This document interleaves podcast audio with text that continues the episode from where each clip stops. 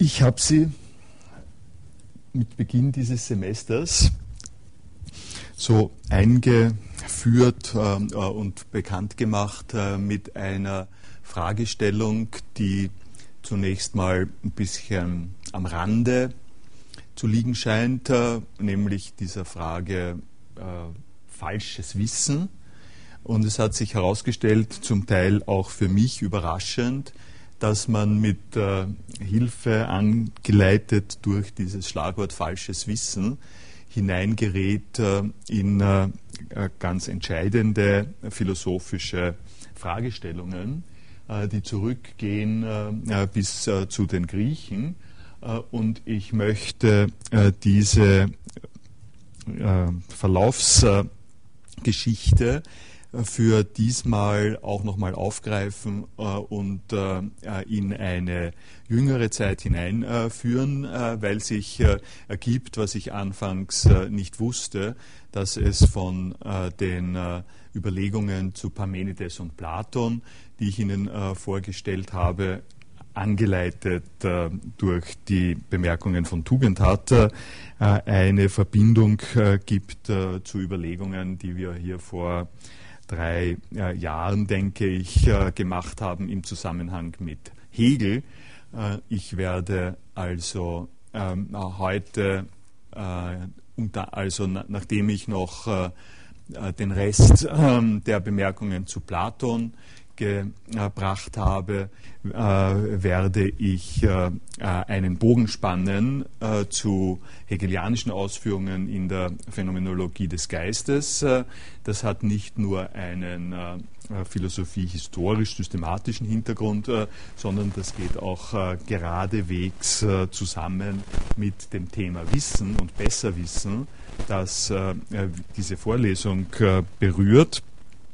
Ich hoffe, Ihnen also an der Stelle zeigen zu können, wie es eine Konsistenz im Rahmen philosophischer Zugänge und Fragestellungen gibt in dem Zusammenhang.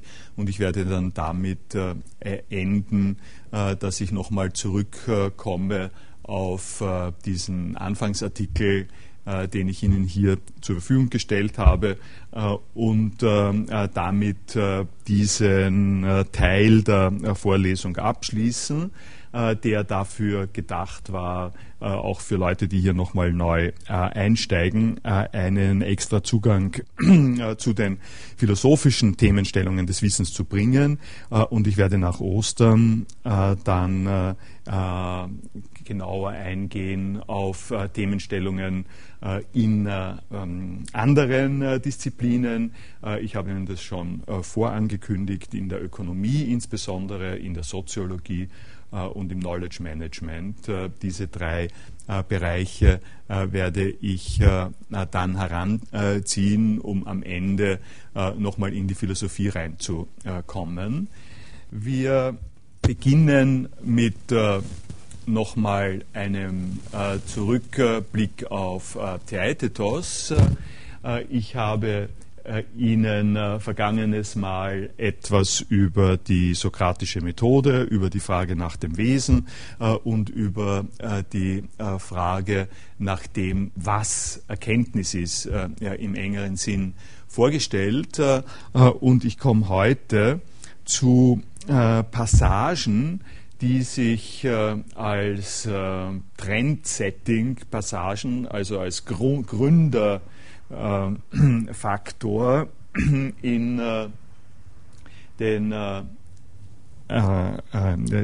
philosophiehistorischen Entwicklungen ergeben haben.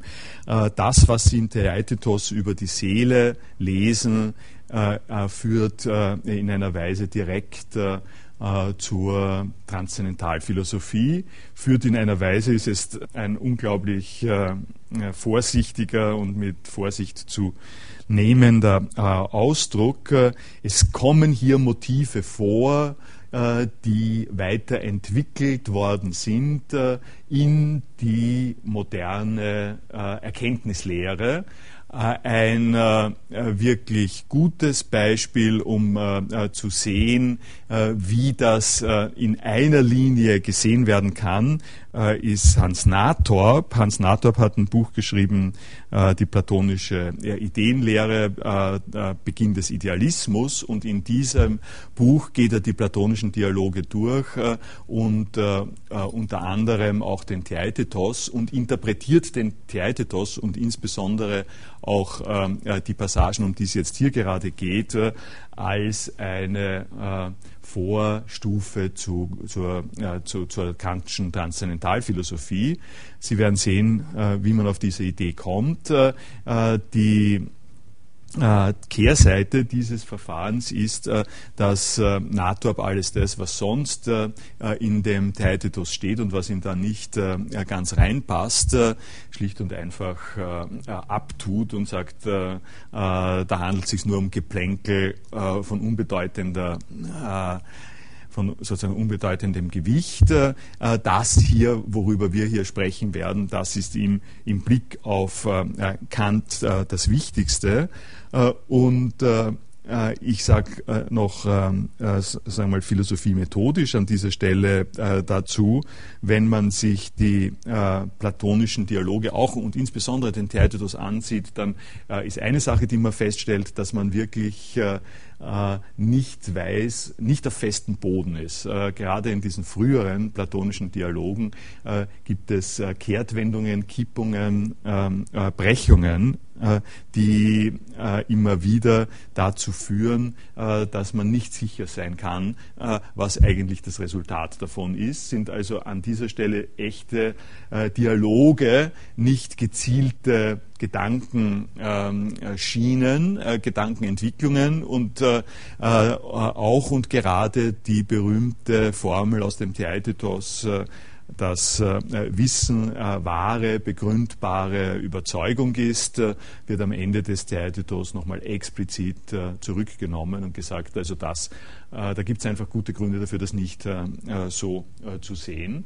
Also diese Form von Kolloquialen im Kreis gehen mit einer Anzahl eben auch von Überraschungen, Repetitionen, Dead Ends, die hier drinnen ist, das ist nicht ganz im Geschmack der systematischen Philosophien des 19. und 20. Jahrhunderts, ist aber natürlich etwas, was in einer breiten, genügend breiten, repräsentativen Sichtweise auf die hier vorgelegten Texte wichtig ist zu sehen. So viel also zur allgemeinen Vorbereitung. Wie gestern gerade in dem Seminar hatten wir eine Kollegin mit einem Referat, in dem Seele vorgekommen ist, im Zusammenhang mit Freiheit und der Gehirnphysiologie. Und die Kollegin hat gesagt, also mit Seele kann sie nicht viel anfangen. Das scheint ja doch sehr theologisch, religiös überfordert zu sein. Da weiß sie nicht recht, was man dazu tun kann und damit tun kann. Und das kann ich durchaus verstehen. Seele ist ein Problem von hoher Differentialität und Schwierigkeit. Es hilft, hier genauer zuzusehen, als was es auftritt in unserer philosophischen Tradition. Es ist nämlich, das hätte ich gestern sozusagen im Blick auf heute gleich sagen können, als Antwort auf die Kollegin, die gesagt hat, mit Seele kann sie nicht viel anfangen, es ist nicht uninteressant, dass gerade im Zusammenhang einer Diskussion von Wissen Seele, Psyche beim Plato vorkommt und dass es hier also eine nachweisbare Verbindung einer durchaus sinnesorientierten, wenn man so will, positivistischen Betrachtungsweise der Frage nach dem Wissen und der Rede von der Seele gibt. Die Verbindung sieht so aus, dass wir als Ausgangssituation diese Setzung haben, dass wir Wahrnehmungswesen sind. Es kommt weiter unten, wenn ich das hier einmal gleich in einem Sprung machen kann, machen wir es gleich hier, damit ich zeige Ihnen sozusagen zuerst das Ziel, das Resultat, worauf es hinauskommt, um dann ein paar von den Schritten nochmal genauer anzuschauen. Hier gibt es eine These von Sokrates, die einem deutlich macht, wohin es geht. Menschen und Tieren ist es doch gleich, nach ihrer Geburt von Natur aus möglich, alles wahrzunehmen, was durch leibliche Eindrücke zur Seele gelangt. Ganz bemerkenswert an dieser Stelle ist Menschen und Tieren. Das ist tatsächlich eine Qualifikation, die hier hilfreich ist. Es geht um Organismen, es geht um Lebewesen in diesem weiteren Sinn. Und Lebewesen sind auf die Art und Weise verfasst, dass sie gekoppelt sind an Reize, an Sinnesreize, und der Sinnesapparat, wie bekannt, ist in verschiedenen Modalitäten aufgeteilt.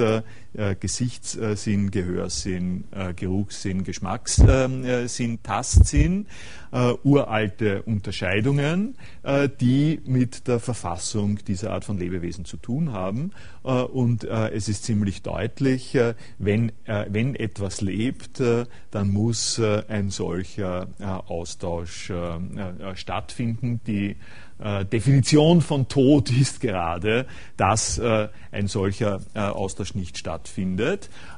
Jetzt ist bei der Beschreibung davon allerdings bereits ein erster wichtiger Punkt insofern anzumerken, als da eistanein, wahrnehmen, steht. Eistesis ist die Wahrnehmung, und Wahrnehmung ist als Begriff schon etwas anderes als Reizung, nicht? Ich habe es jetzt vorher gesagt als Reiz-Reaktionsverhältnis.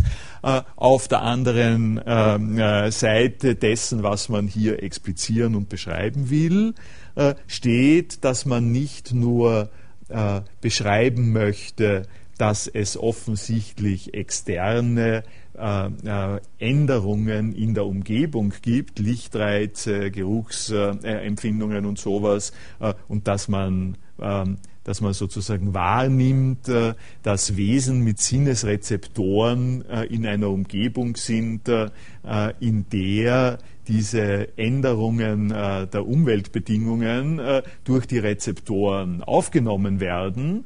Das ist eine Art und Weise, das Geschehen zu beschreiben. Die zweite Art, das Geschehen zu beschreiben, die andere Art ist, es als Wahrnehmung zu beschreiben, und darin ist impliziert, dass diese Art von Rezeption eine Geschichte hat, sage ich mal so, eine, wie man sehr leicht geneigt ist, dann zu sagen, interne Verarbeitung. Ich halte mich mal an neutrale, nicht bewusstseinstheoretisch geformte Begriffe an der Stelle.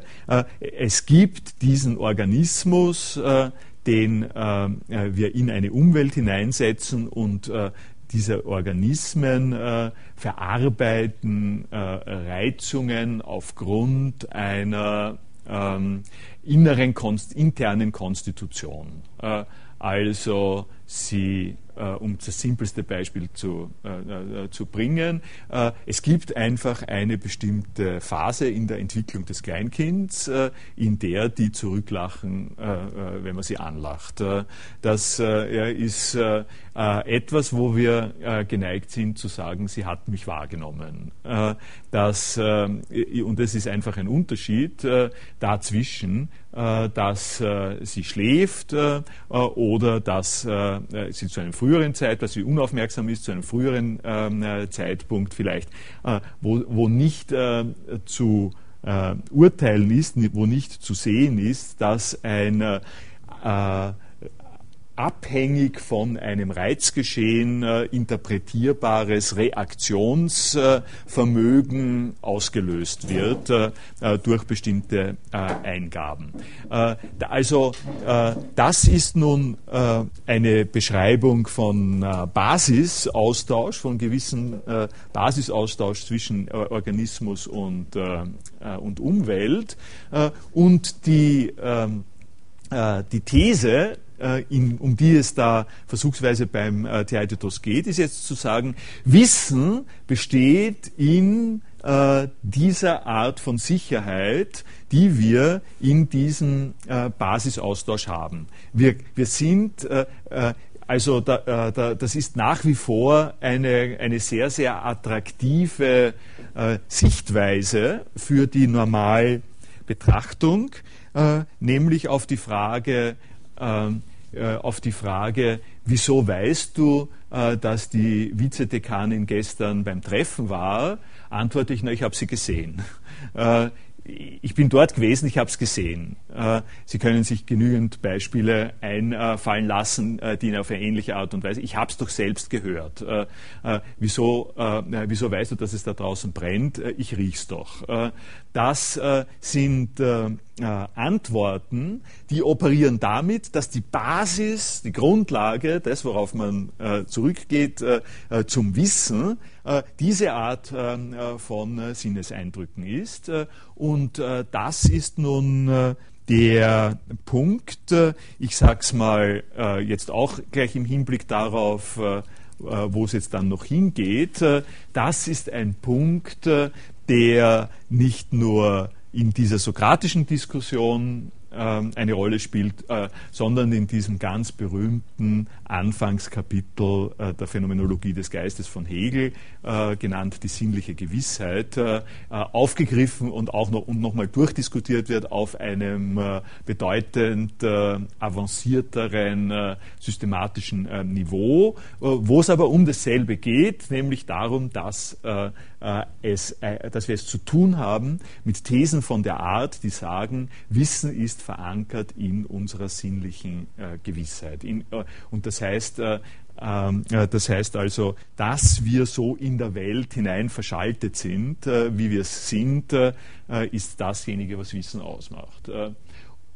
Diese Position ist nun das, was Sokrates hier überlegt und kritisiert und angreift und auch widerlegt, also einfach auch widerlegt, wenn es auch so ist, dass er am Ende mit seinem eigenen Geschehen hier nicht ganz zufrieden ist. Aber die typische Gedankenführung, die der Sokrates an dieser Stelle hat, ist eine, die in der Philosophiegeschichte immer wieder für die Seele, einerseits also für die Rolle der Seele angeführt worden ist und die dann in weiterer Folge aufgenommen worden ist, auch in die Entwicklung der modernen Bewusstseinstheorie, also aufgenommen worden ist jetzt vielleicht etwas irreführend gesagt. Diese Betrachtungsweise hat sicherlich dazu beigetragen, dass wir eine Bewusstseinstheorie haben in der Art und Weise, wie sie sich in der Neuzeit entwickelt hat. Und wie sieht diese Entwicklung im Prinzip aus? Die Grundidee ist die, dass man anknüpft an den von mir schon genannten Modalitäten des Wahrnehmungsapparates, also dem Sehen, dem Riechen, dem Hören und sagt schön und gut, wir sind also mit Hilfe von optischen, akustischen Reizen an der Wirklichkeit dran, Aber es ist doch eigentlich bemerkenswert, dass dieses an der Wirklichkeit angekoppelt sein so nach so unterschiedlichen Kriterien vor sich geht, die eigentlich nichts miteinander zu tun haben zunächst mal. Also zum Beispiel ist ein Ton nicht sauer und ein Lichtreiz ist nicht laut.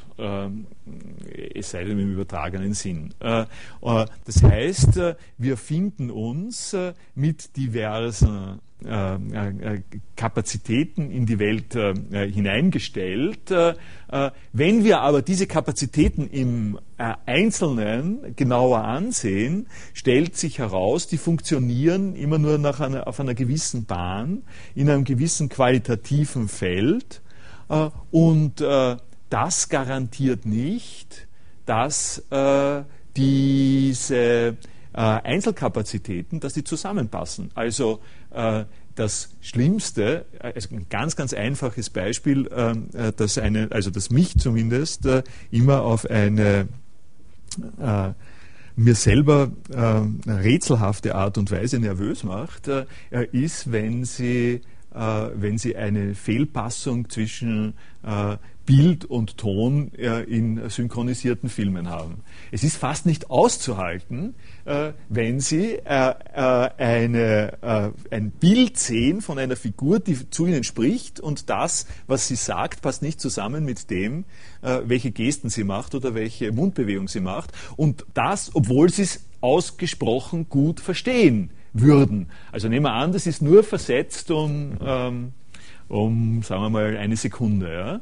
Eine Sekunde oder 2 Sekunden, sodass Sie im Prinzip das hören, was gesprochen wird, und das sehen, wer spricht. Und es ist eine Qual. Es ist einfach eine Tortur, an dieser Stelle weiter zuzusehen. Und das scheint mir also ein brillantes Beispiel für den Punkt, den Sokrates hier machen will, nämlich welche Instanz in Ihnen ist eigentlich so nervös an der Stelle? Ja? Also das Sehvermögen wird es nicht sein, kann es nicht sein, weil das Sehvermögen ist ganz zufriedengestellt. Das sieht, was es sieht, und das Hörvermögen hört, was es hört. Und die interessante Frage ist jetzt, welches andere Vermögen haben Sie, das an dieser Stelle etwas einklagt, was es nicht bekommt?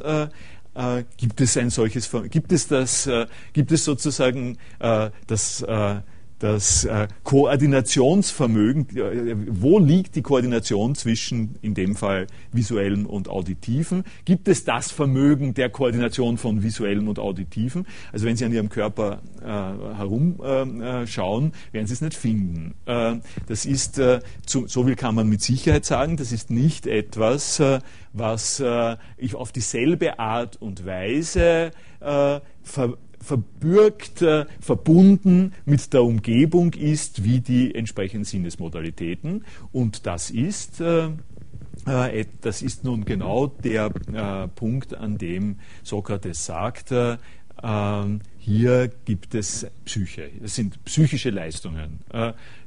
Damit wir das überhaupt als eine Leistung beschreiben können, nämlich diese Koordination, müssen wir ein Dingsbums, sage ich mal, ein Etwas ansetzen, dass es uns gestattet, dieses Problem überhaupt zu formulieren. Also komplett positivistisch gesprochen würde man sagen, wieso gibt es Schweißausbrüche bei Leuten, die dieser Asynchronität unterworfen sind? Warum zeigen die sozusagen deutlich irritiertes Verhalten? Weil offensichtlich bestimmte Kapazitäten, die wir nicht messen können, die wir sozusagen zwar messen können, aber die wir messen können auf dem Niveau des Sinnesinputs, aber die wir als solche nicht messen können, weil diese Kapazitäten betroffen und gestört sind. Das war meine moderne Variante von dem, was hier steht. Gehen wir da gleich mal hin. Durch welches Organ denkst du denn das alles über sie? Weder durch das Gehör noch durch das Gesicht ist es nämlich möglich, das Gemeinsame zu erfassen. Und Theaitetos kommt in weiterer Folge dazu zu sagen, was sind jetzt diese Dinge, die den Sinneseindrücken gemeinsam sind, Sein und Nichtsein, Ähnlichkeit und Unähnlichkeit, Gleichheit und Verschiedenheit, Einheit oder sonst eine Zahl dieser Dinge, gerade und ungerade etc. Also Sie sehen, da steckt einerseits stark pythagoreisches Moment drinnen, die Mathematik kommt rein, das sind aber schon die Vorboten von Kategorien, das ist schon der Bereich, der für den dann zuständig ist, die Verstandesleistungen bei Kant, das ist schon ein Paket von Bestimmungen, die sie nicht in den sinnlichen Abläufen finden, sondern die sie an dieser Stelle von anderswoher beziehen. Also was ist, um sozusagen abzudaten, was ist, weil da von Einheit und Sein und Nichtsein, Ähnlichkeit und Unähnlichkeit ist, aufgrund von welchen Kapazitäten können wir in einer Symphonie die Wiederkehr des Leitmotivs erkennen und aufgrund von welchen Kapazitäten können wir sagen, der hat das von dem abgemalt, zum Beispiel, obwohl das eine rot und das andere blau ist. Das sind nicht Bestimmungen, die in dem Fluss der Reizungen mit drinnen sind.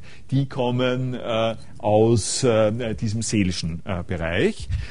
Und um die Sache jetzt hier in diesem Zitat mit den Tieren und den Menschen weiterzuführen, sagt Sokrates dann eben, die Wahrnehmungen, die auf unterschiedliche Weise reinkommen, das ist etwas für Menschen und Tiere beiderseits Anzusetzendes. Überlegungen aber über diese Dinge, die sich auf ihr Sein und ihren Nutzen beziehen, die werden nur schwer und nur allmählich durch viel Mühe und Belehrung denen zuteil, welchen sie überhaupt zuteil wird. Das müsste eigentlich werden heißen, die werden. Die Belehrung, das bezieht sich auf die Belehrung. Das sind also de perituton analogismata, das ist Überlegungen, analogismata prosteusian kai opheleian, also die sich auf Sein und Nutzen beziehen, prosusian kai opheleian.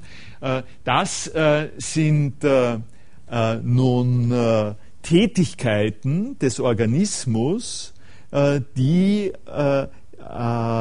mit Überlegung zu tun haben.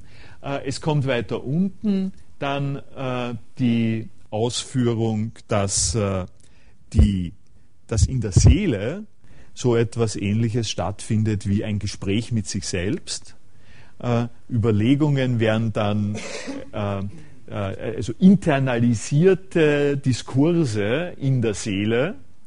Das hat für unser Problem des falschen Wissens hat das eine sehr wichtige Implikation, denn die Frage, die Sokrates in diesen Diskussionen auf weite Strecken aporetisch immer wieder verfolgt ist, dass er sagt, wenn es eine Identifikation von Wissen und Wahrnehmung gibt, dann gibt es kein falsches Wissen, dann kann es kein falsches Wissen geben, weil ich zwar etwas sehen oder nicht sehen kann, also wenn man es beim Sehen lässt, ich kann etwas sehen oder nicht sehen, aber ich kann etwas in diesem Zusammenhang nicht falsch sehen. Wenn hier ein Stuhl ist, dann sehe ich den Stuhl, oder der Stuhl ist nicht da, dann sehe ich ihn nicht, aber wenn ich hier wenn hier kein Stuhl da ist, oder wenn ich der Auffassung bin, das ist eine Katze und kein Stuhl, dann sehe ich nicht den Stuhl falsch, ich sehe keinen Stuhl, ich sehe anstelle des Stuhls vielleicht eine Katze. Und das ist sozusagen das Problem, das ich das letzte Mal ein bisschen ausgeführt habe, mit der falschen Wahrnehmung. Und diesem Problem entkommt man, daher komme ich jetzt da drauf, dem Problem entkommt man im Prinzip, wenn man Überlegungen als Diskurse in der Seele betrachtet, weil wenn das so betrachtet ist, wenn man also sich sozusagen mit sich selber unterhält, der sagt es fast so, wenn man sich mit sich selber unterhält über diesen Zusammenhang, dann liegt es sehr nahe, die Sache so zu beschreiben, dass es da verschiedene Stimmen gibt und die eine Stimme sagt, das ist ein Stuhl, die andere sagt, na, das ist kein Stuhl, das ist ein Tisch oder das ist eine Katze. Also gibt es sozusagen, der Freak sagt, das ist eine Katze. Und diese Überlegungen werden jetzt nicht dadurch beschrieben, dass man sagt, ich sehe hier einen Stuhl oder keinen Stuhl und was anderes gibt es nicht, sondern die kann man reorganisieren durch eine Formulierung wie die Position des einen ist, dass hier ein Stuhl steht oder dass hier eine Katze läuft. Und diese verschiedenen Meinungen und Positionen unterliegen jetzt nicht dem Test der Sinnlichkeit alleine oder vorwiegend, sondern die liegen dem Test der Gesprächsführung. Die liegen also dem Test der Wahrheit oder Falschheit von Behauptungen. Und wenn ich hier die Wahrheit und Falschheit von Behauptungen einführe, dann kann ich auf eine naheliegende Art und Weise die Falschheit von Behauptungen zulassen, auch in Zusammenhängen, die mich andernfalls quasi ins Nichts führen, nicht? Also das Nichtsehen des Stuhls ist nicht das Sehen eines Nichtstuhls, sondern ist sozusagen das Auslassen des Stuhls an dieser Stelle. Und daher kann sozusagen die Frage kommen, was ist ein falsches Sehen? Ein falsches Behaupten ist leichter zu motivieren. Ein falsches Behaupten ist, auf das kommen wir dann gleich, ist aus der Sicht einer Position in diesen Gesprächen die Behauptung, die sich bezieht auf einen Satz, auf eine These einer zweiten Person in diesem Gespräch. Ich sage der anderen Person, was du behauptest, ist falsch. Ich kann auch allenfalls mir selber sagen, was ich gesagt habe, ist falsch. Und auf diese Art und Weise kommt man quasi dem Problem der Falschheit des Wissens so ein bisschen näher. Wichtig ist aber also an dieser Stelle jetzt einerseits, dass wir eine Entwicklung haben zwischen Doxa und Episteme, um die griechischen Fachausdrücke an der Stelle zu nehmen. Also Doxa ist das, was in der Wahrnehmung, was sozusagen wahrnehmungsgetriggert, von der Wahrnehmung induziert, als eine Vorstellung, als eine Vorstellung der Seele anzubieten ist, und Episteme ist das, was der Sokrates hier anspricht, nämlich mit viel Mühe und Belehrung, indem wir unsere Wahrnehmungen miteinander abgleichen, also sowohl die Wahrnehmungen untereinander gleichen wir ab, als auch untereinander gleichen wir die Wahrnehmungen ab. Und in diesem Prozess kommt es jetzt zum Sein. Und da haben wir Platon an einer Stelle, wo er sozusagen den moderneren Weg von unten nach oben nimmt und nicht den Ideenweg von oben nach unten, wo er nämlich hier von der Usia redet, nicht in dem Sinn, wie ich es Ihnen das letzte Mal auch dargestellt habe, dass er nämlich sagt, die Frage des Philosophen besteht jetzt hauptsächlich mal darin, zu fragen, was ist das so und so, was ist das Wissen, was ist die Tapferkeit, was ist die Tugend oder so. Und nur wenn wir dieses Sein ansetzen, kommen wir in der Philosophie überhaupt weiter. Das hat eine Dynamik von mit den Beispielen, mit den Einzelheiten, mit den Anekdötchen, wenn man so will, kann man nicht anfangen. Das hier ist die modernere Betrachtungsweise, modernere Logik. Hier beginnt man mit den Anekdoten quasi, nicht? Also um das ein bisschen sagen wir mal, zeitgenössisch und deutlich zu sagen, Quine hat in seiner Erkenntnistheorie im Prinzip noch auch immer dasselbe Problem. Wenn wir schon bei Tieren und Kindern sind, fangen wir an bei den Babys. Die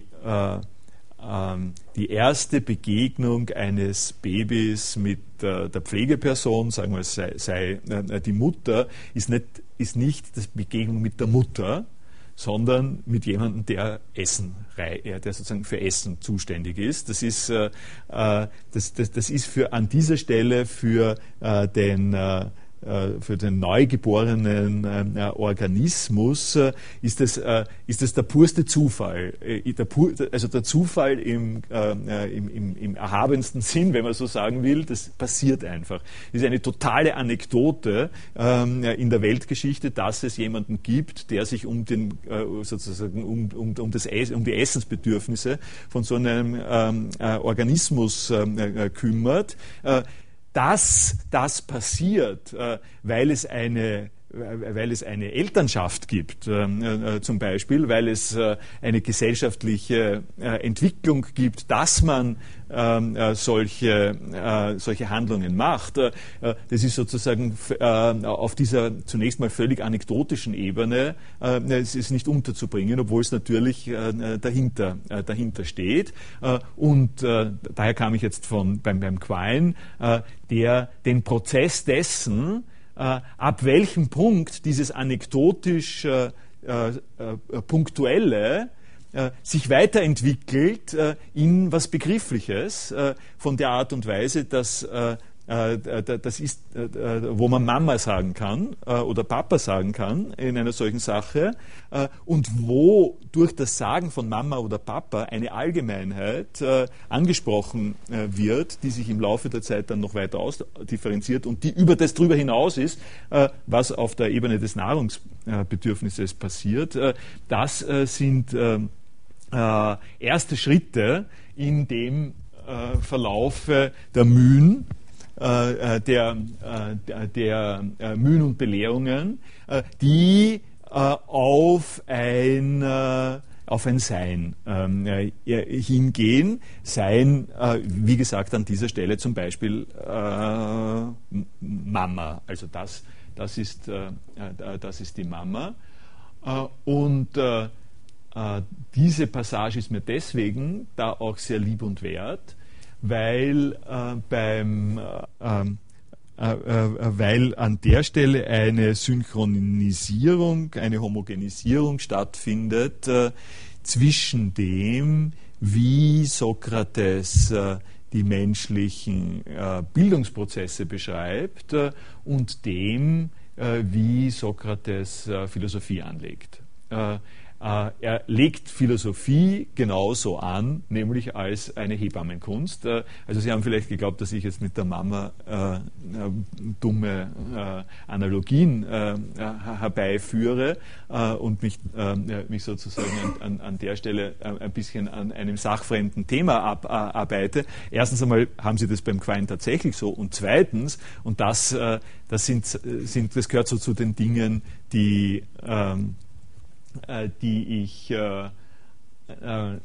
doch immer spannend finde, dass das in der Philosophie noch möglich ist. Mir war das bis vor kurzem auch nicht so möglich, dass die Rede von der Hebammenkunst, also sozusagen die in eine Formel versteifte und in jedem Mittelschulunterricht rezitierte Rede von der Hebammenkunst von Sokrates, die man schwer mehr hören kann, weil sie so floskelhaft ist, an dieser Stelle sich sehr leicht zurückführen lässt in ausgesprochen weitreichende und interessante Alltagszusammenhänge, die etwas mit unseren Erfahrungen noch immer zu tun haben und die auch irgendwie erklären, wieso die Frage nach dem Wissen an dieser Stelle noch immer so aussieht. Also das ist der Weg von unten nach oben.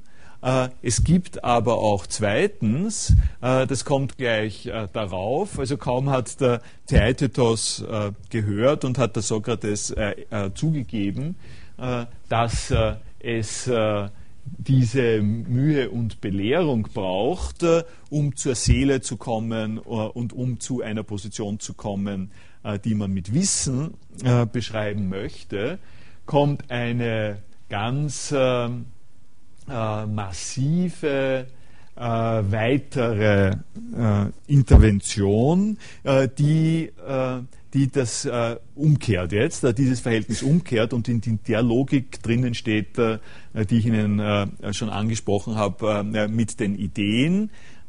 Denn jetzt kommt der Satz, kann nun jemand Wahrheit von etwas erfassen, wenn er nicht einmal dessen Sein erfasst.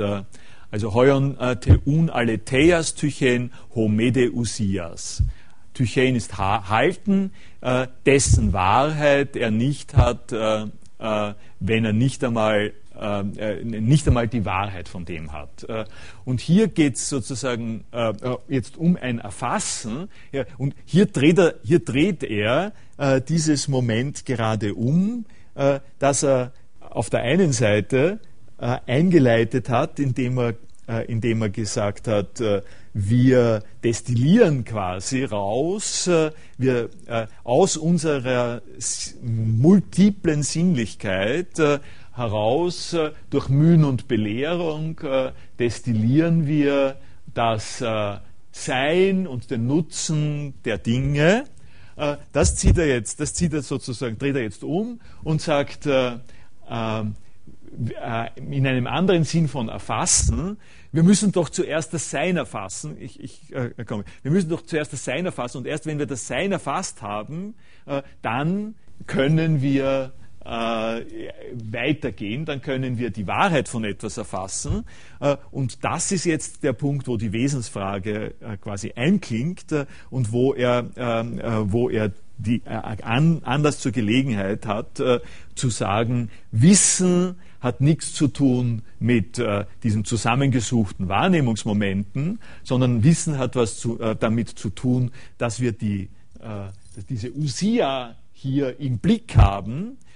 Das ist der Blick auf die Ideen. Das ist genau auch die Motivation, dass man sagt, ab dem Zeitpunkt weiß das Kind etwas. Das Kind weiß vorher nicht, dass es die Mutter gewesen ist. Die Mutter, dass es eine Mutter hat, weiß es erst an einem Punkt, der mit Mühen und der mit einem Entwicklungsprozess zugänglich ist. Wie das möglich ist, erklärt beim Platon die Ideenlehre. Und was mir an dieser Stelle jetzt das Wesentliche ist, weil das dann quasi weitergeht, ist, dass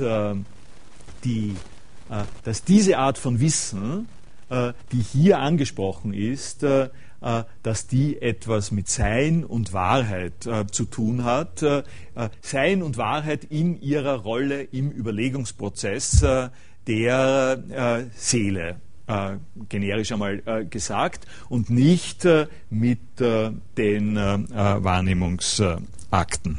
Bis jetzt riecht es für mich so, als wenn jeder Phänomenologe bis jetzt nur ein Theaitetos gelesen hätte.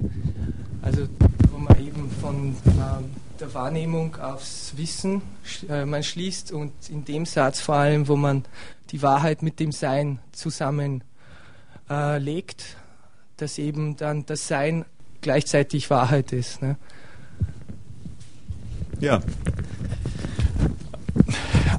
Ich erinnere daran, dass der Skolnikow, den wir hatten, der sehr schön hingeschrieben hat, welche drei Behauptungen, welche drei Bestandteile hat das Wissen. Erstens die intentionale Struktur, man muss von etwas überzeugt sein. Zweitens P, also Überzeugung, dass P, Sie können es sich anschauen, dann zweitens P, das heißt, es muss wahr sein. Und drittens, es muss Gründe geben, es muss argumentierbar sein, das P. Nicht? Wissen ist argumentierbare, wahre Überzeugung.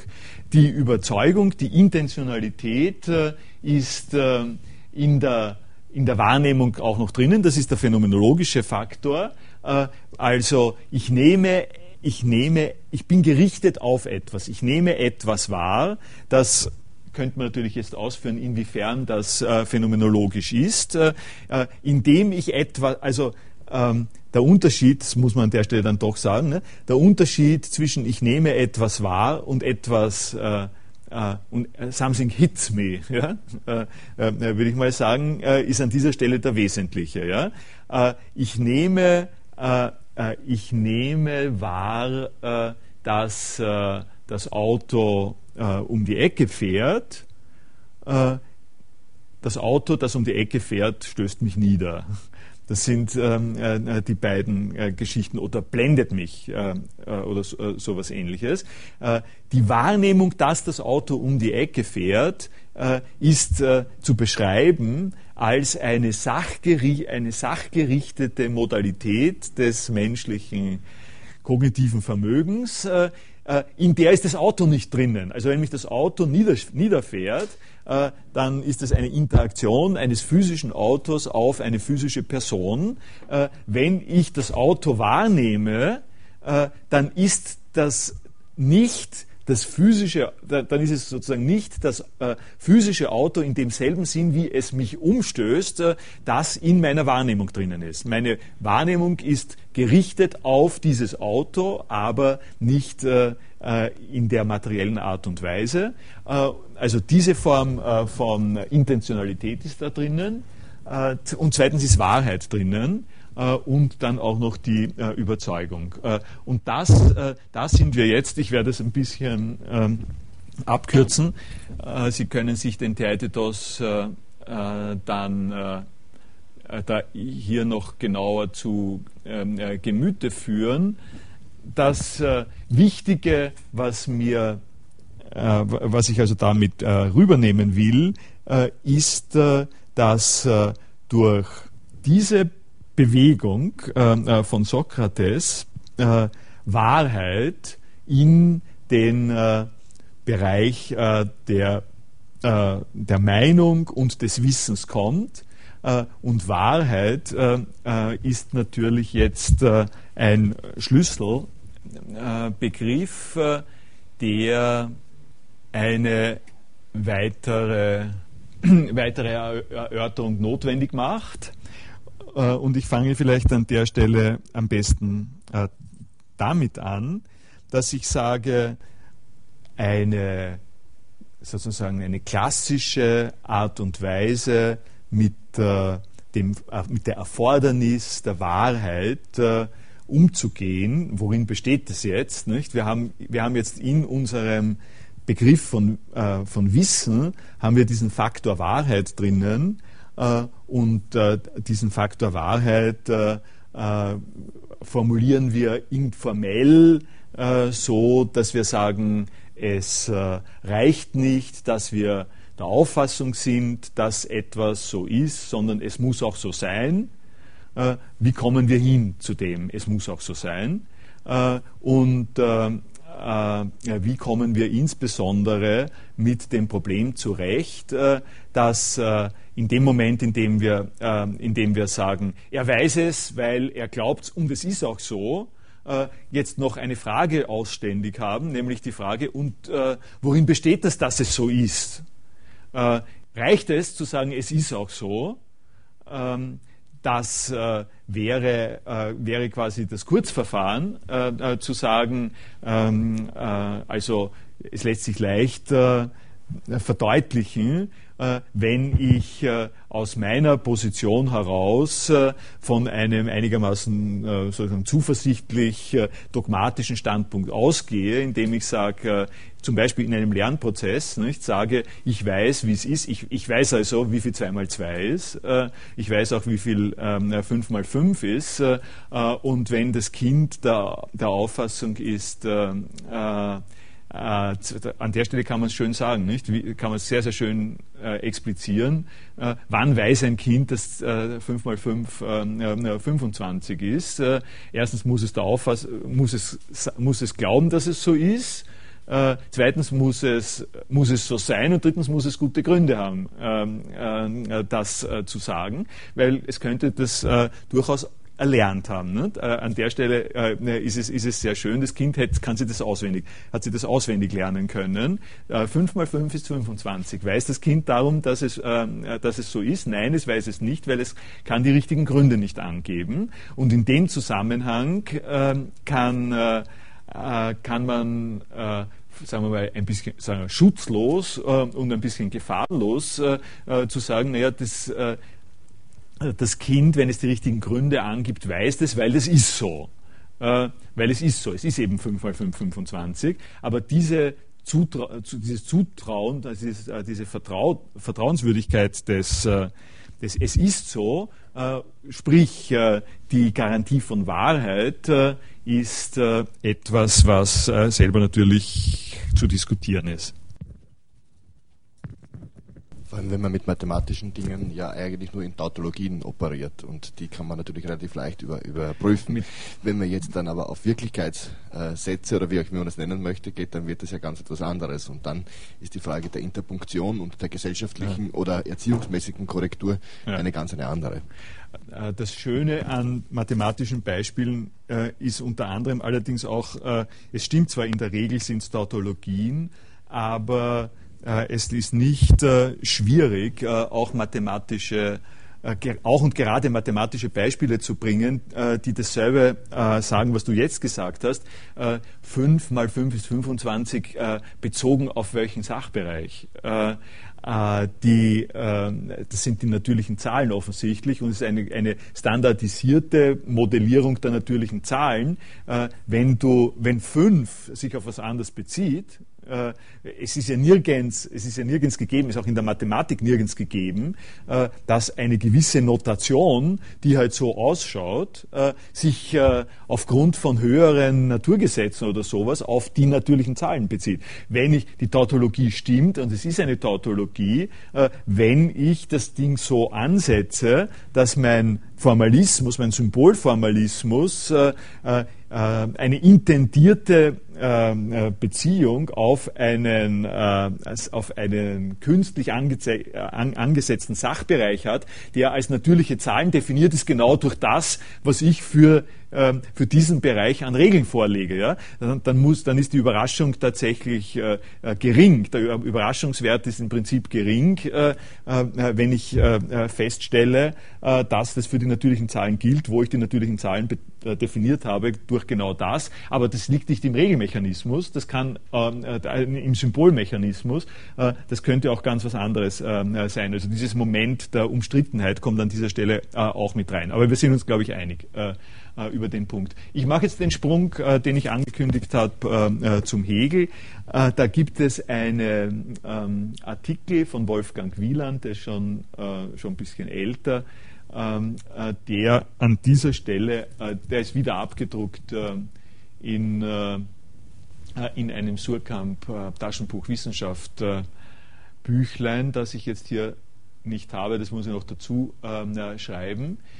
Und das ist ein Artikel über Hegels Dialektik der sinnlichen Gewissheit, der mir den Blick geöffnet hat für etwas, was eigentlich ziemlich offensichtlich ist, aber an der Oberfläche gut versteckt, dass nämlich die Verfahrensweise, die philosophische Verfahrensweise von Hegel in der Phänomenologie des Geistes ganz genau eine sokratische Verfahrensweise ist und sogar, und das ist jetzt das, was da drin, also ich glaube, er zitiert den Theaitetos nicht, aber in jedem Fall, er führt das nicht aus, sondern eigentlich ganz genau die Fortsetzung der Theaitetos-Fragestellung ist mit der sinnlichen Gewissheit.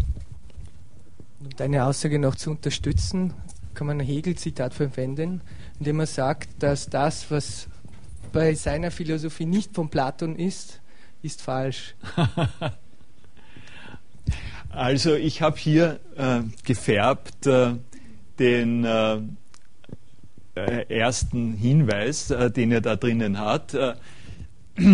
Dass man aus Fehlern lernen kann, ist bekannt. Dies kann so geschehen, dass man seinen Ursprung erkennt. Es kann aber auch so geschehen, dass man zwar nicht durch einen Fehler, wohl aber bei Gelegenheit eines solchen eine neue Erfahrung macht, die das Interesse an seiner logischen Auflösung ganz zurücktreten lässt. Beispielsweise lassen sich manche Stellen in Platons Dialogen auf diese Weise deuten. Eine Orientierung an der platonischen Dialogtechnik kann uns in der Tat hier weiterhelfen, denn was am Anfang von Hegels Phänomenologie geschieht, unterscheidet sich in mehrfacher Hinsicht wenig von dem, was Protreptik und Elenktik in den frühen Platon-Dialogen zustande bringen. Man wird also einmal von der Hypothese ausgehen dürfen, dass Hegels Dialektik der sinnlichen Gewissheit in Analogie zu jener frühplatonischen Dialektik zu verstehen ist, zu der mindestens zwei Partner nötig sind.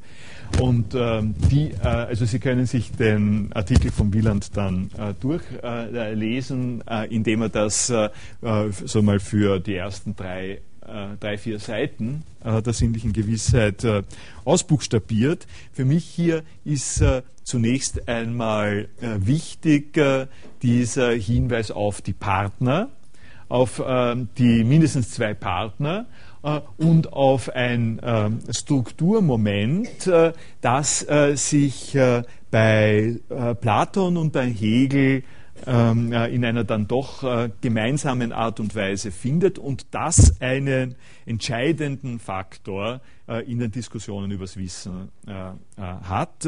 Wenn Sie Platon lesen, geht es Ihnen vielleicht zunächst auch so ähnlich wie mir. Und das war sozusagen ein Faktor, der mich da immer auch ein bisschen abgestoßen hat, wie einsilbig und doof eigentlich, nur als Erfüllungsgehilfe die jeweiligen Gesprächspartner vom Sokrates auftreten. Nicht? Man denkt sich, also das ist doch wirklich keine faire Verfahrensweise. Das ist so Rubber Stamp, heißt das. Nicht? Ein Parlament, das einfach immer nur den Arm hebt, wenn es gerade so, und willst du jetzt abstimmen? Ja, also so ähnlich. Manchmal passiert es mir ja auch so, dass man dann einfach nur mehr Ja oder immer nur Nein sagt. Und diese Form von sozusagen reduzierten und eingeschränkten Dialogverfahren scheint beim Sokrates doch etwas anstößig zu sein. Und es gibt ein ganz genau gleiches Phänomen in der Phänomenologie des Geistes, das mich, ohne dass ich die beiden Sachen so aufeinander bezogen hätte längste Zeit, aber auch beim Hegel dann wiederum ausgesprochen gestört hat, nämlich dieses natürliche Bewusstsein, um das es beim Hegel geht, das ist einfach immer nur on the receiving end. Ja? Es gibt da ein Bewusstsein, das ist immer nur falsch. Ja?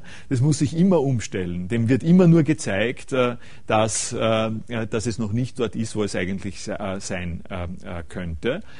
Das sind Faktoren, die atmosphärisch jetzt zunächst einmal durchaus irritieren, die aber, jetzt drehe ich es einmal ein bisschen um und spreche gegen den gerade angedeuteten Trend, die man auch sehr anders sehen könnte, die etwas zu tun haben mit Bildungsprozessen, mit dieser Form von Mühe und Herauskristallisieren, von Draufkommen im Laufe der Zeit, die eben nur so zustande kommen können, dass man aus Fehlern lernt, sagen wir es mal so. Es muss ja nicht...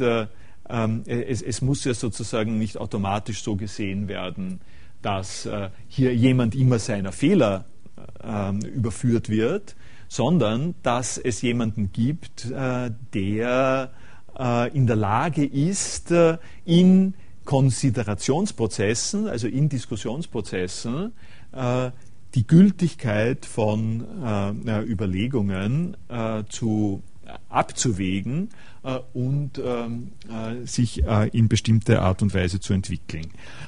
Das ist nun, da gehe ich jetzt ein bisschen weiter, das ist nun einer der Punkte, an denen Hegel gerade mit der Phänomenologie des Geistes eine philosophische Vorgangsweise wiedererfunden und geprägt hat, die also von einer beinahe unschätzbaren Wichtigkeit, obwohl es nicht so ganz klar ist und noch viel deutlicher gemacht werden könnte, von einer geradezu unschätzbaren Wichtigkeit für die komplett gegenwärtige Philosophie ist, nämlich, ich sage es mal ein bisschen schlagwortartig, Philosophie als Konfrontation von Wissensformen.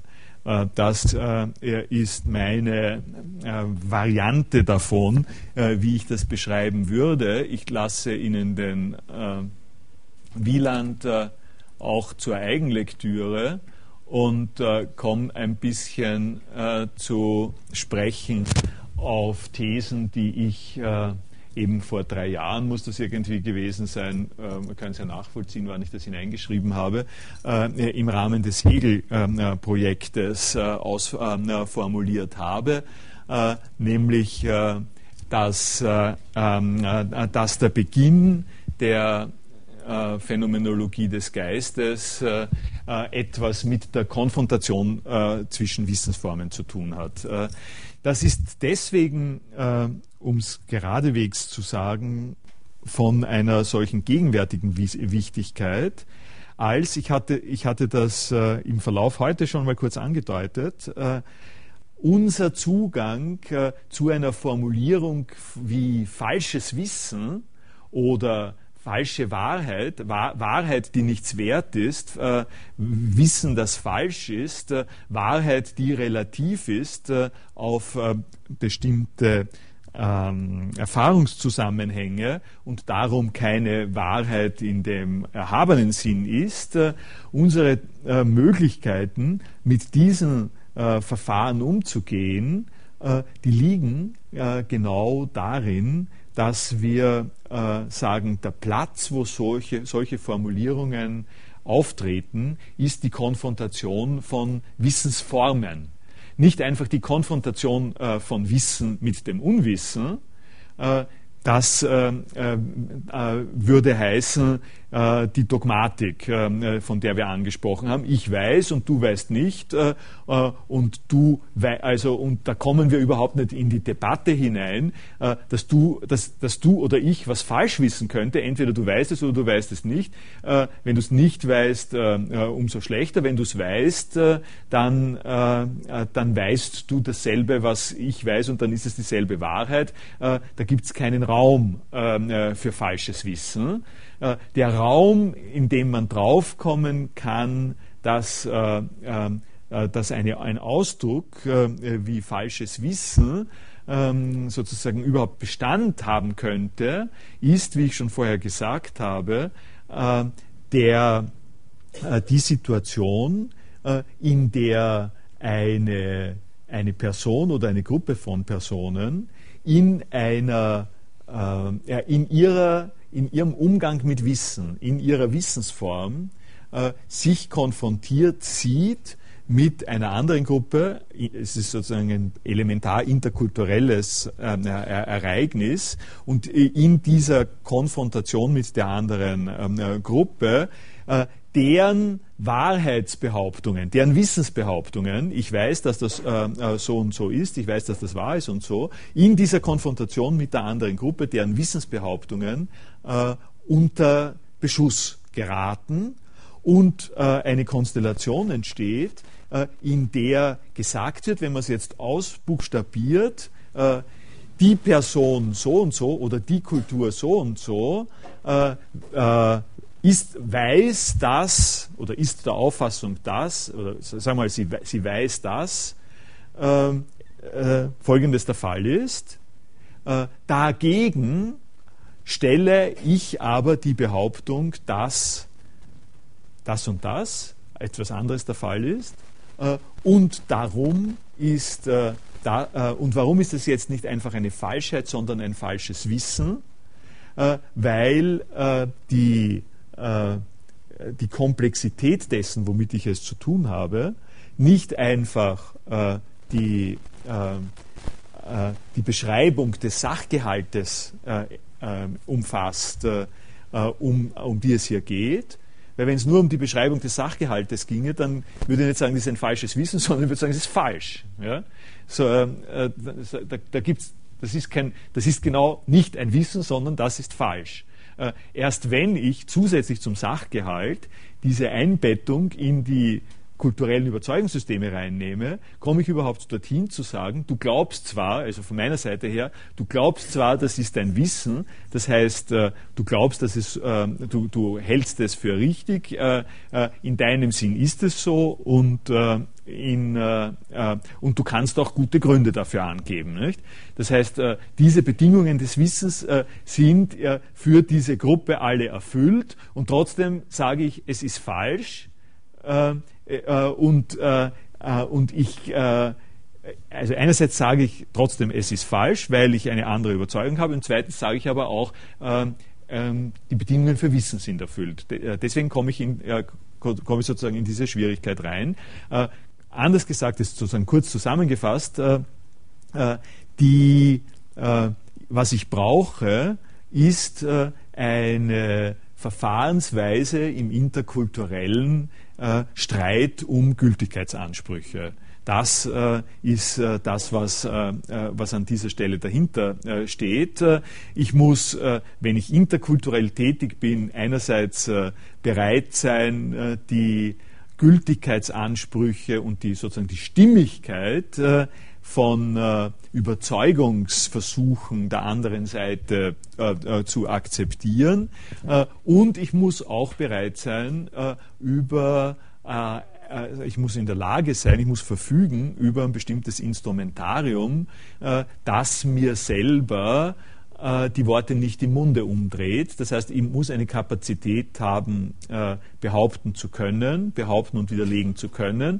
Und diese Kapazität des Behauptens und Widerlegens ist aber gebrochen und relativiert durch die Erfahrung mit den Behauptungs- und Widerlegungszusammenhängen einer fremden Kulturgruppe. Also das habe ich jetzt, sagen wir mal, sehr, die Leute, die das in anderen Zusammenhängen von mir gehört haben, wissen, dass das auf Quine und Davidson zum Beispiel dann zu beziehen ist, geht, aber das spare ich mir, kommt vielleicht am Ende des Semesters nochmal. Im Zusammenhang mit dem Hegel ist es so, dass es das von mir angesprochene natürliche Bewusstsein gibt. Das sind die Auffassungen, die Weltauffassungen und Weltbewältigungsstrategien, die zu tun haben, die also die Frau auf der Straße hat, von wo wir mal ausgehen.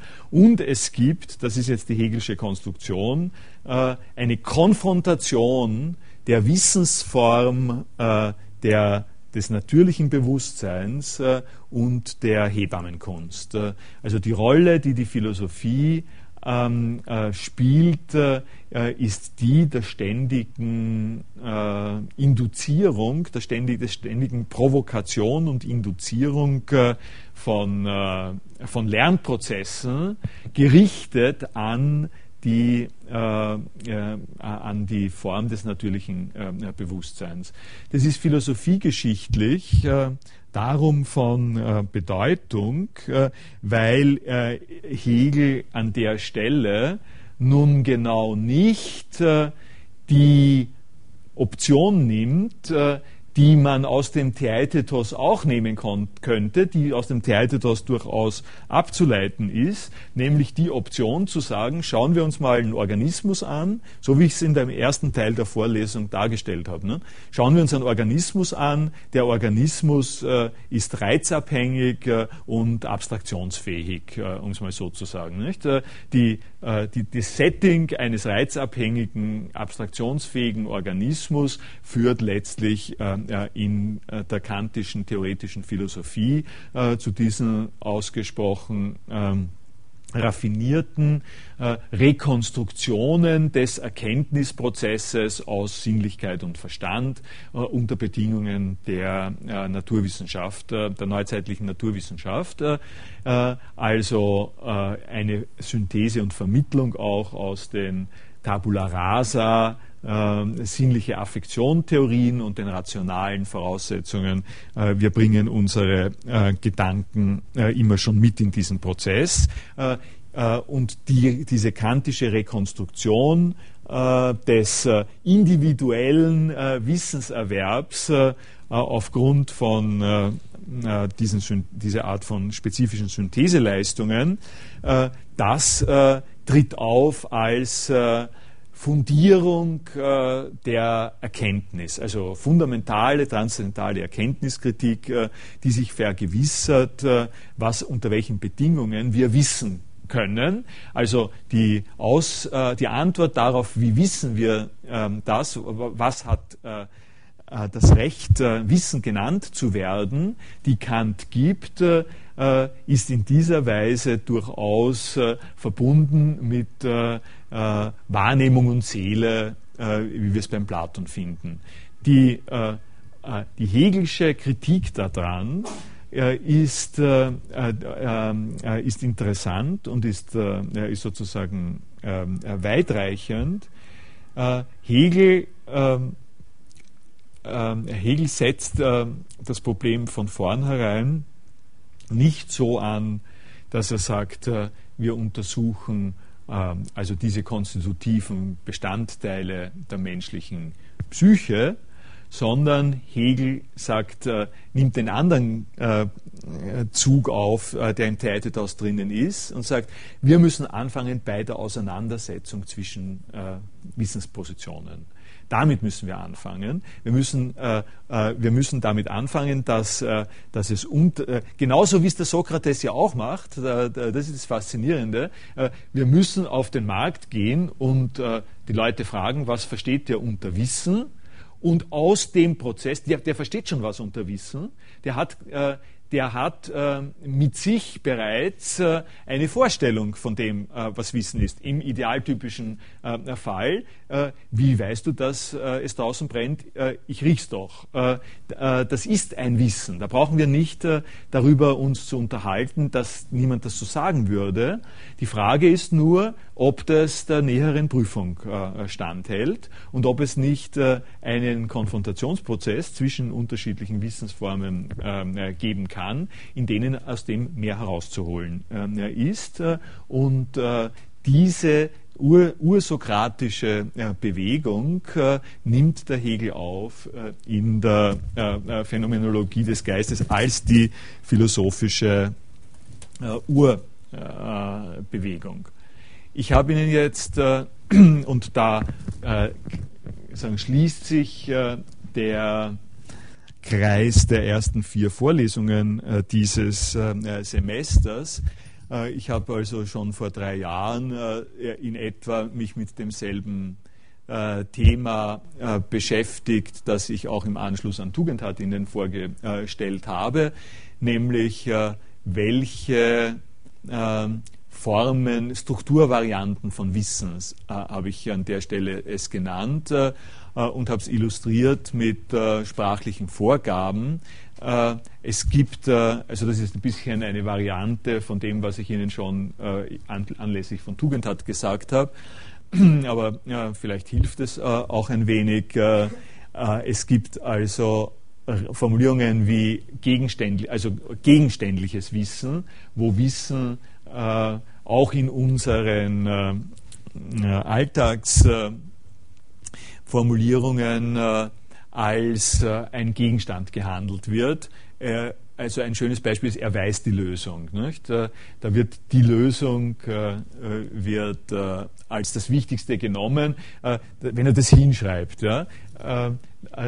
Die Schwierigkeit davon, Sie ahnen es, was ich jetzt sagen werde, wenn das Kind sagt 25, weiß es die Lösung, das ist die Lösung, aber weiß es die Lösung und kriege ich einen richtigen Hinblick, also komme ich an das Problem auf die richtige Art und Weise heran, wenn ich mich damit begnüge, dass das Kind dort 25 hinschreibt und nicht eine andere Sache weiter unten. Ich glaube, beim gegenständlichen Wissen kommt es dann, nicht mit hineinnehme, dass es hier einen Begründungsbedarf zwischen argumentationsfähigen Personen gibt, um von Wissen in diesem Punkt reden zu können. Sie weiß den Weg. Sie weiß den Weg ist randgrammatisch. Nicht? Kann man das, heute habe ich mir noch gedacht, kann man das sagen? Kann man es wirklich sagen? Sie weiß den Weg. Sie kennt den Weg, habe ich hier, nicht? Wahrscheinlich bin ich da in die Schwierigkeit geraten, zwischen den beiden unterscheiden zu müssen, weil sie kennt den Weg, ist nämlich, also gehen wir die vier Sachen durch.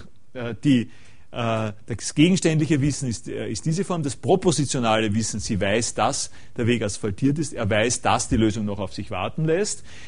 Jetzt gibt es ein anderes Wissen, das ich Ihnen auch früher schon eben eher unter dem Titel Kennen vorgestellt habe. Sie kennt den Weg, er arbeitet an der Lösung. Das das würde eine Situation bedeuten, wie zum Beispiel, wenn mich jemand in meinem Wohnbezirk fragt, bitte, wie komme ich jetzt zum Naschmarkt? Und er verlangt von mir, dass ich ihm die Straßennamen sage. Also da gehst du zuerst einmal die Gasse 1, die Gasse 2, die Gasse 3, ich nenne alle diese Straßen, dann weiß ich es nicht. Ich habe an dieser Stelle kein aktuelles, ausartikuliertes Wissen, was der Weg ist. Also es gibt eine Forderung, eine mögliche Forderung an Wissen, die darin besteht, du weißt etwas nur, wenn du das wirklich der Reihe nach sagen kannst. Ja? Du weißt nur, wie du von dort nach da hinkommst, wenn du Straße für Straße sagen kannst, dazu gehst du jetzt diese Straße, dann biegst du nach rechts, dann gehst du diese Straße, was halt das Global Positioning System so sagt. Und der Punkt an dieser Stelle ist, wir finden uns oft in einer Situation, wo wir natürlich sagen, ich kenne den Weg, aber ihn nicht so artikulieren können. Ich bin das schon 100-mal gegangen. Ich könnte mit dir jetzt gehen. Ja? Ich sage, davor und dann nach links oder sowas Ähnliches. Das ist diese Art von Kenntnis. Also wenn man da einen Unterschied machen will, dann wäre diese Formulierung, sie weiß den Weg, wäre die wäre der Versuch, also den Weg sowie die Lösung zu objektivisieren und und sozusagen aus dem habituellen Wissen auch rauszunehmen, wie immer. Und das vierte aber, was rein als Strukturvariante unbedingt mit dazu zu nehmen ist und was für uns auch sehr vertraut ist, ist eben zugeschriebenes Wissen. Mir scheint, sie kennt den Weg.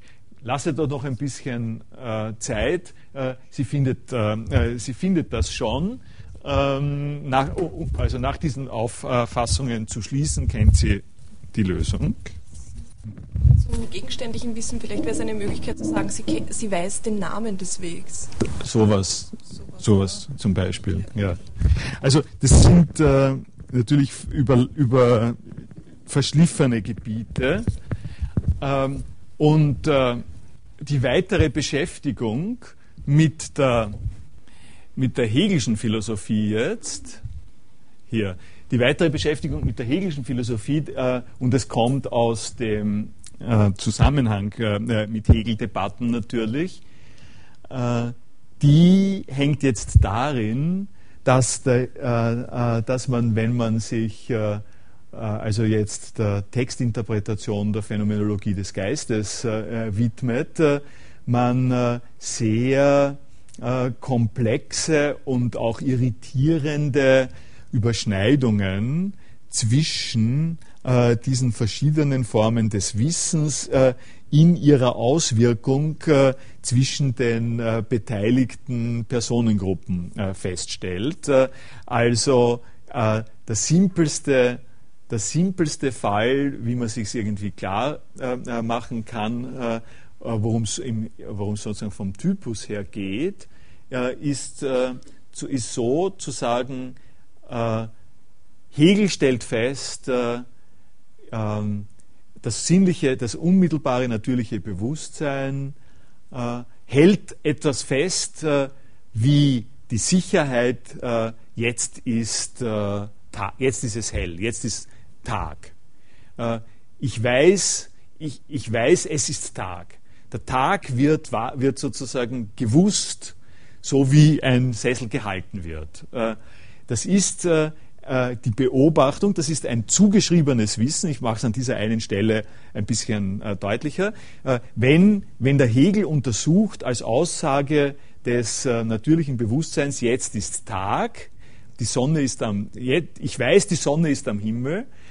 Wenn der Hegel sowas untersucht, dann hat es die Infrastruktur von ein beobachtendes Wissen, ein philosophisches Wissen, schreibt zu einem anderen Wissen, dem natürlichen Wissen, eine Form von Wissen, nämlich die Form des Gegenständliches, ich weiß den Weg, ich weiß die Sonne, und legt quasi das natürliche Wissen auf eine bestimmte Wissensform fest, die sozusagen jetzt einerseits zutreffen kann oder nicht zutreffen kann, und zweitens als Wissensform die adäquate Wissensform sein kann oder nicht Wissensform sein kann.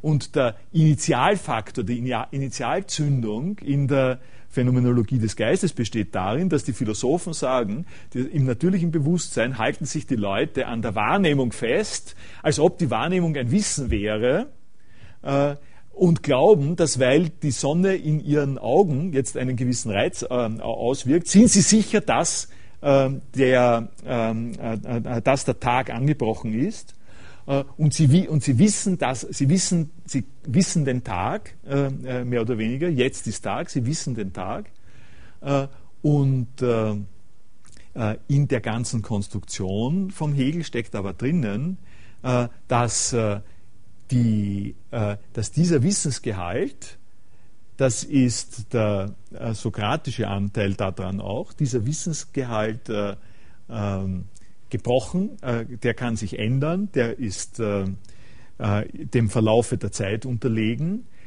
In dem Moment, in dem diese Sinnlichkeit und die Ankoppelung an die Aktualsituation in der Zeit drinnen hängt, ist das Wissen, die Gewissheit an dieser Stelle unterbrochen.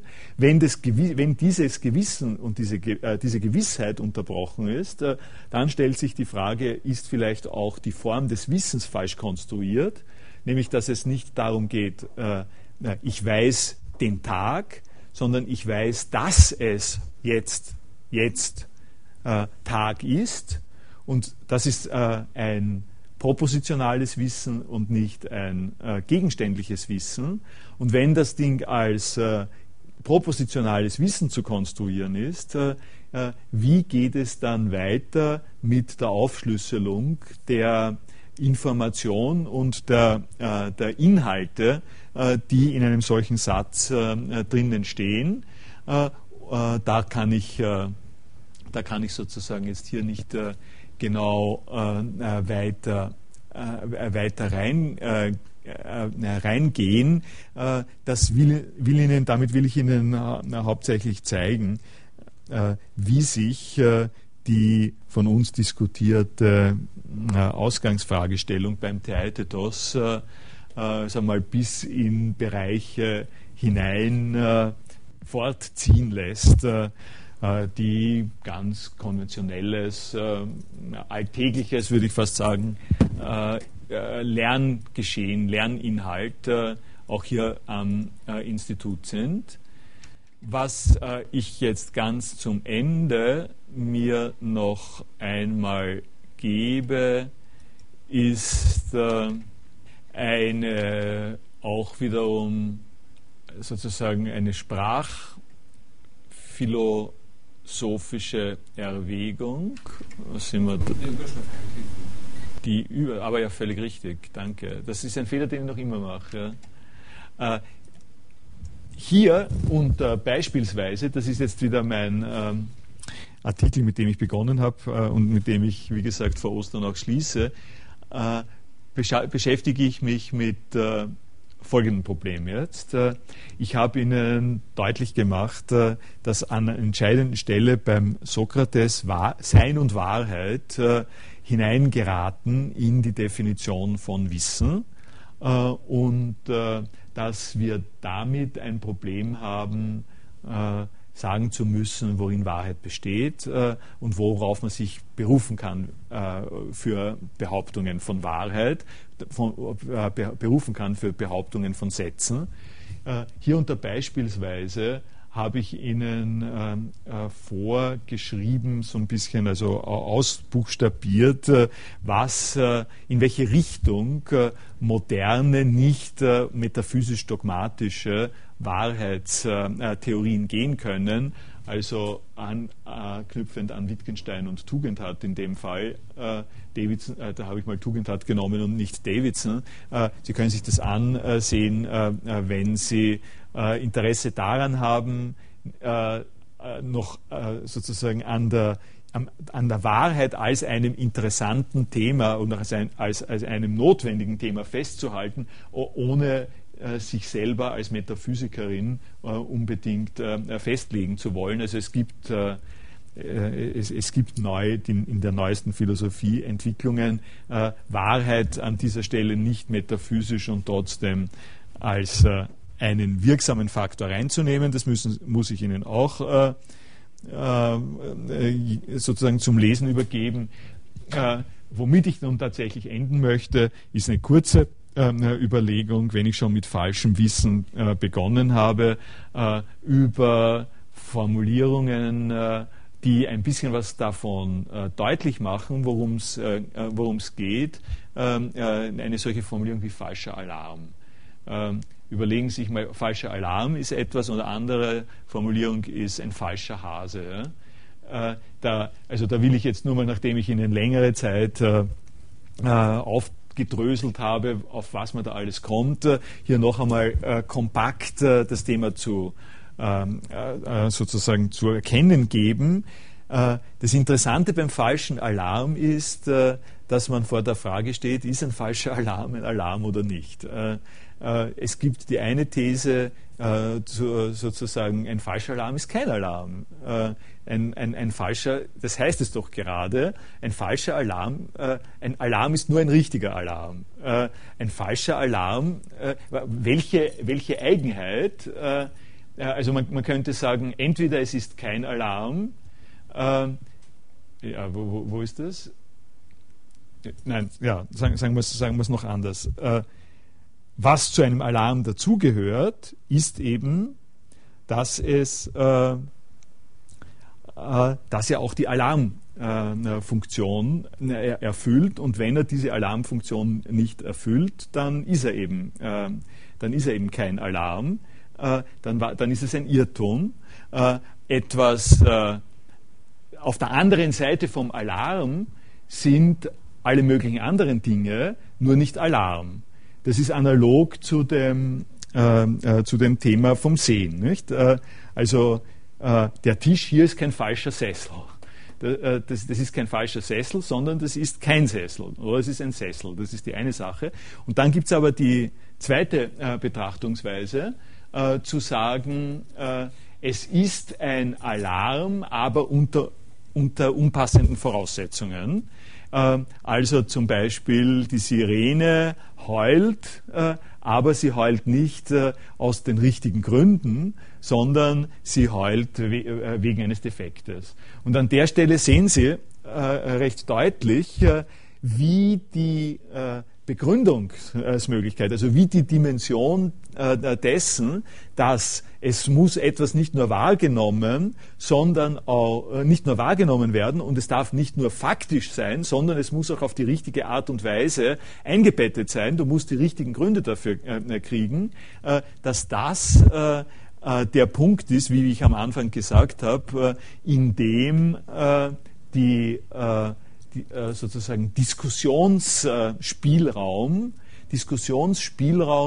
über Behauptungen stattfinden kann.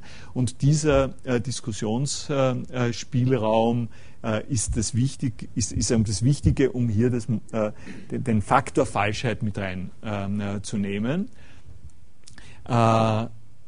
Im ersten Fall bezieht man sich auf ein Vorbild von Alarm, im zweiten sagt man, dass ein Ereignis, welches Bedingungen für Alarm erfüllt, ein schlechtes Beispiel für Alarm ist.